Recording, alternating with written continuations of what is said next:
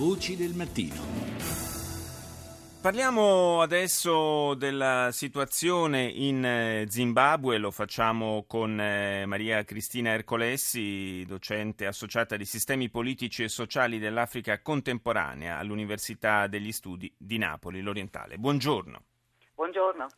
Professoressa, c'è un... Eh, una leadership in Zimbabwe che sembra assolutamente inossidabile. Eh, Mugabe è, eh, alla, Robert Mugabe è alla guida del paese eh, ormai veramente da, possiamo quasi dire che ha bruciato generazioni di politici. Ha 91 anni e non ha nessuna intenzione di fare un passo indietro, sebbene intorno a lui siano in molti a muoversi per tentare di organizzare la successione.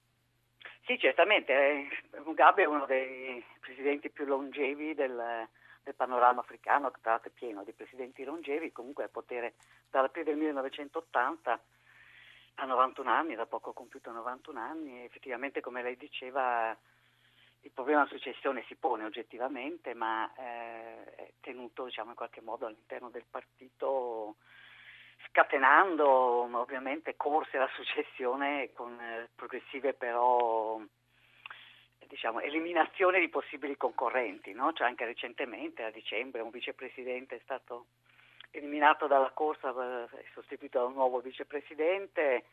Oggi ci sono vari fazioni che si stanno muovendo all'interno del partito al potere che si chiama ZANU PF e, che al potere appunto dal 1980 per vie elettorali, le prime elezioni dopo l'indipendenza e certamente la situazione è caratterizzata non solo da una presenza fortissima di monopolio di Mugabe sul potere, di totale controllo su quello che avviene all'interno del partito e dello Stato, del presidente e della moglie di, del presidente, cioè Grace Mugabe, che è stata recentemente eletta a presidente praticamente dell'ala femminile del partito, in qualche modo, sì. incrementando il suo potere politico nel, nei giochi di potere interno al partito, ma anche direi ormai da un fazionalismo all'interno del partito molto molto accentuato in vista di questa successione che naturalmente è, è la grande questione in questo momento, in, que- in questi mesi. Io ricordo, io ricordo, che quasi 15 anni fa ci fu un momento in cui l'opposizione eh, a Mugabe insomma, era, aveva par- alzato la testa in modo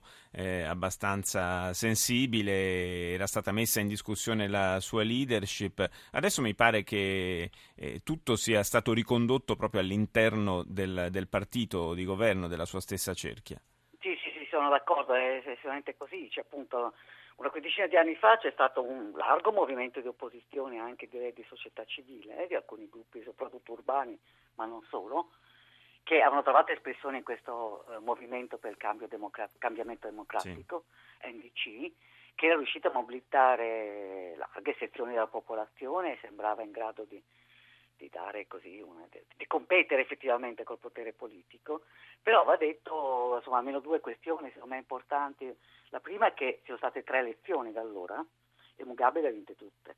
In particolare ha vinto con larghissima maggioranza l'ultima del 2013, che seguiva un accordo eh, diciamo di una sorta di governo di unità nazionale con l'opposizione. Nel 2013 Mugabe ha avuto il 61% dei voti e per quanto possiamo scontare naturalmente brogli o comunque fenomeni di violenza di, di, sugli elettori, certamente c'è stata una ripresa della capacità di controllo anche sull'elettorato del, di Mugabe e del suo partito. No. E peraltro, peraltro insomma, gode anche, sebbene abbia subito limitazioni, sanzioni ad esempio dall'Europa, certo. però insomma in Africa gode ancora di, di, di grande prestigio.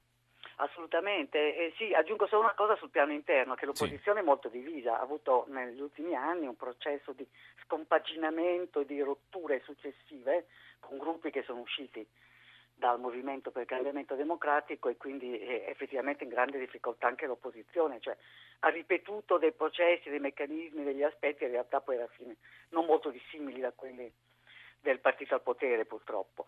Eh, la questione internazionale lei ha perfettamente ragione. Eh, Mugabe è riuscito anche rispetto alla questione della terra, che era stata una delle grandi cause scatenanti della crisi, eh no? sì. Zimbabwe 15 anni fa, a porsi come un grande campione diciamo, dell'antiimperialismo, del panafricanismo agli occhi del resto dell'Africa. No?